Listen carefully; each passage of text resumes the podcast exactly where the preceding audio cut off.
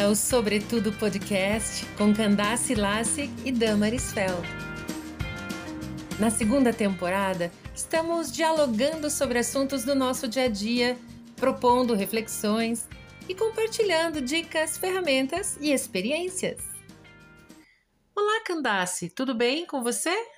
Oi, Damaris, tudo bem? Agora, mas há uns 15 dias atrás tivemos dias bem difíceis por aqui.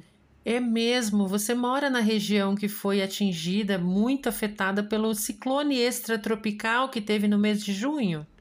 Isso, eu moro em São Leopoldo, uma das cidades bastante afetadas.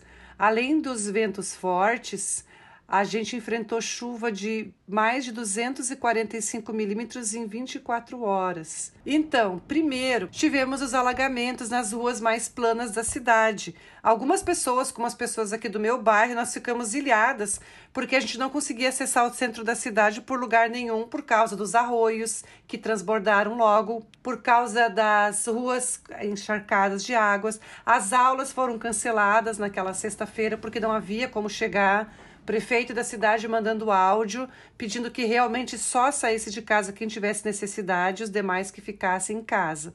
E muitas pessoas já precisaram deixar suas casas e serem acolhidas no ginásio municipal porque as águas do alagamento invadiram suas casas. E aí a Defesa Civil alertou que logo após o alagamento, um, dois dias depois, viria a enchente. Cidade de São Leopoldo é uma das 32 cidades banhadas pelo Rio dos Sinos. Rio dos Sinos que nasce em Caraá, na Serra, no litoral norte gaúcho, numa altitude de mais de 800 metros. Então choveu muito na cabeceira do rio em todas as cidades ali que compõem a bacia hidrográfica. O centro da cidade é protegido por diques que foram construídos há mais de 30 anos para conter as enchentes, mas os outros bairros da cidade não.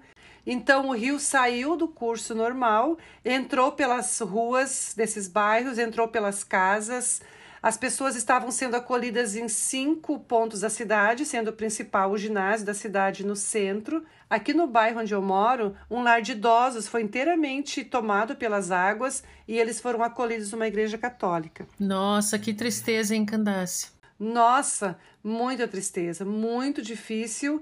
Eu imagino que a Defesa Civil estivesse atuando. Como eu não moro nessas áreas de risco, a gente acaba não acompanhando tanto. Acompanhei mais pela televisão e, nossa, que diferente ver a sua própria cidade na televisão. E São Leopoldo acabou parando no noticiário nacional porque a, ainda no período do alagamento, um arroio transbordou e levou a ponte junto. E um rapaz que vinha de carro não percebeu que tinha ido à ponte, achou que era só água por cima da ponte e caiu com o carro dentro e acabou falecendo. Realmente foi muito trágico, né? As pessoas perdendo as suas coisas, perdendo as suas vidas. Essa é a minha cidade, o que aconteceu aqui na minha cidade, né? Um panorama assim geral do sofrimento que foi aqui. Mas todos os municípios, desde a Serra Gaúcha, lá onde o Rio, o Rio dos Sinos nasce, em Caraá, Caraá foi a cidade mais atingida, as pessoas sofreram bastante. E o que foi bacana, Damaris, nessa situação toda assim de muita tristeza, é a gente ver como nessas horas a solidariedade se manifesta e a população atua mobilizada pelo poder público, pela defesa civil para ajudar as pessoas. Tinha gente levando sacolas de pão, as pessoas levando cobertor, as pessoas levando comidas prontas. De alguma forma é confortador ver as pessoas atuando nesse momento de emergência, se colocando à disposição disposição para ajudar tanto com trabalho quanto com bens materiais. E nessas horas, né, Candace, a ação de cada pessoa conta, né? Cada pouco que uma pessoa pode fazer juntando com a ação das outras pessoas acaba sendo muito na vida daquelas pessoas que foram tão atingidas, que têm a vida virada de ponta cabeça por uma situação climática, assim, né? Uma situação que está fora do controle de todas as pessoas. É muito bonito de ver uma situação triste, mas que bom que existe a solidariedade, que é você se identificar com o problema do outro e principalmente se dispor a ajudar, a, ou a solucionar aquele problema se estiver ao seu alcance, ou a ajudar a amenizar as consequências daquele problema, no caso da chuva, né? A gente não tem como impedir a chuva de acontecer, mas a gente tem como ajudar de alguma maneira a amenizar a, o sofrimento das pessoas que estão passando por isso, né? Isso mesmo, amenizar e acolher, porque muitas vezes a gente não consegue ter uma ação muito concreta, mas consegue entender o que está acontecendo e fazer alguma coisa, mesmo que pareça pequena, que esteja ao nosso alcance. Catástrofe natural geralmente nos mobiliza, mas vamos falar aqui um pouquinho da solidariedade que é sempre necessária. Há entidades organizadas, como igrejas, por exemplo, que desenvolvem continuamente trabalhos voltados para ajudar pessoas nas mais diversas necessidades da vida delas. Aqui no Rio Grande do Sul, acredito que todos os estados do Sul, talvez Sudeste, é muito comum a campanha do agasalho, uh, auxiliando, né, coletando as roupas, os agasalhos e os produtos necessários para o inverno para essas pessoas. Sim, aqui mesmo na minha igreja, aqui onde a gente participa, essa época do ano sempre é época de campanha da roupa quentinha, dos cobertores, né? Para ajudar as pessoas que passam dificuldade, que não têm muito recurso para se aquecer no inverno. Nós temos estamos tendo uns dias bem agradáveis até de inverno por aqui, não está tão frio ainda. Mas quando o frio chega aqui em Curitiba, realmente ele faz alguns estragos aí. Com essas campanhas, a gente ajuda, a gente compartilha e ajuda pessoas que não têm aquele recurso. Quer dizer, mais alguém vai ficar aquecido, vai ficar bem, e é uma atitude que qualquer pessoa pode fazer, né? Isso mesmo. A campanha do agasalho precisa da nossa participação como um todo, e cada pessoa pode participar selecionando peças limpas, em bom estado de conservação. Se a doação é específica para uma determinada faixa etária, selecionar roupas que serão realmente úteis. Tipo, se eu vou doar para uma casa de acolhimento de crianças, não vou levar roupa de adulto, vou levar roupas que sirvam para aquelas crianças. E aí você falou no clima ameno que a gente está tendo aqui no Rio Grande do Sul também, na nossa região, por enquanto está um inverno bem ameno. E eu sempre ficava muito reticente quando eu separava assim alguma peça de manga curta, alguma sandália mais aberta, uma bermuda. E eu pensava, não vou levar. Mas com esse clima ameno que a gente está tendo agora, até isso eu tenho separado para doar, porque às vezes é necessário. Em pleno inverno a gente tem tido 25, 28 graus. Então acaba sendo útil também.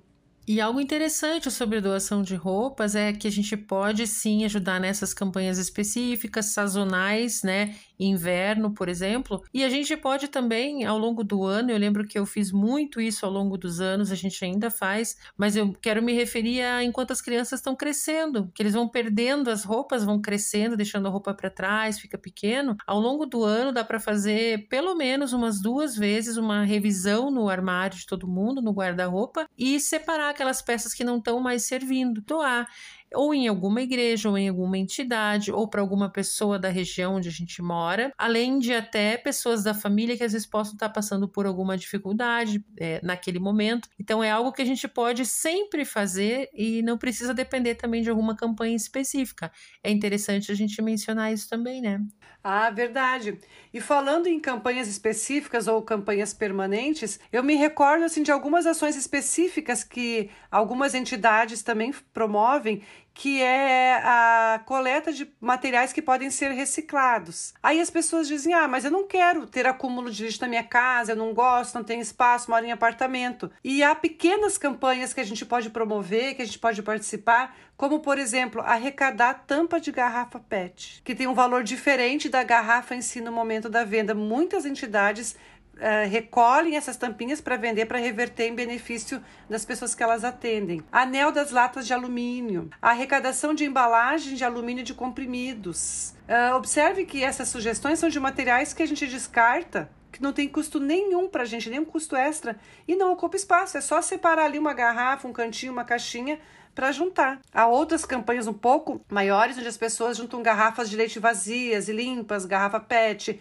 embalagem de produtos de limpeza, vinagre, óleo, que daí já ocupa um pouco mais de espaço, mas ainda assim são materiais que a gente descarta, que a gente usa, que a gente não precisa fazer nada, que não vai fazer falta pra gente. Ah, uma roupa pode fazer falta, uma manta pode fazer uma falta, né? E se for um inverno muito rigoroso. Mas todos esses materiais que eu acabei de mencionar, a gente descarta e a gente pode descartar de uma maneira adequada, nos informando no nosso bairro, nas nossas associações, com os nossos amigos, onde a gente poderia entregar para juntar com outras pessoas que também estão fazendo isso. Sobre o óleo de cozinha, né? O óleo que você comentou, aqui no meu bairro, na minha região, tem um carro que passa de tempos em tempos recolhendo o óleo de cozinha, que a gente vai juntando dentro de uma garrafa plástica e aí eles passam recolhendo. Quer dizer, eu não tenho nem o trabalho de ter que ir levar em algum lugar. Esse pessoal recolhe. E eu queria comentar também a respeito das tampas de garrafa PET, né? As tampas plásticas. Eu acho que é bem simples, assim, você pega um galão de água, por exemplo, esses galões assim de 5, 10 litros, e você pode deixar na sua área de serviço, outro lugar que seja mais apropriado, e vai sempre colocando ali. Aqui em casa é consumido bastante leite de caixinha. Então a tampinha do leite ali já vai, quando termina o leite, já vai para dentro desse galão. Quando enche o galão, a gente leva, no nosso caso, é recolhido na nossa igreja, então a gente já leva lá, juntando de todo mundo que está separando em casa é levado também para o asilo, que é ajudado por essas tampinhas. É uma coisa como você disse, a gente está descartando, igual a gente vai jogar fora. Por que não separar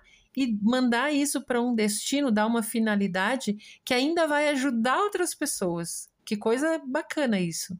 Enfim, Damaris, há muitas formas de ser solidário doando, trabalhando, apoiando, divulgando, contribuindo financeiramente. Acredite, em todas essas ações você está colocando a mão na massa de verdade para ajudar seu próximo. Você ouviu Sobre Tudo Podcast seus minutos semanais de inspiração. Vamos continuar juntas?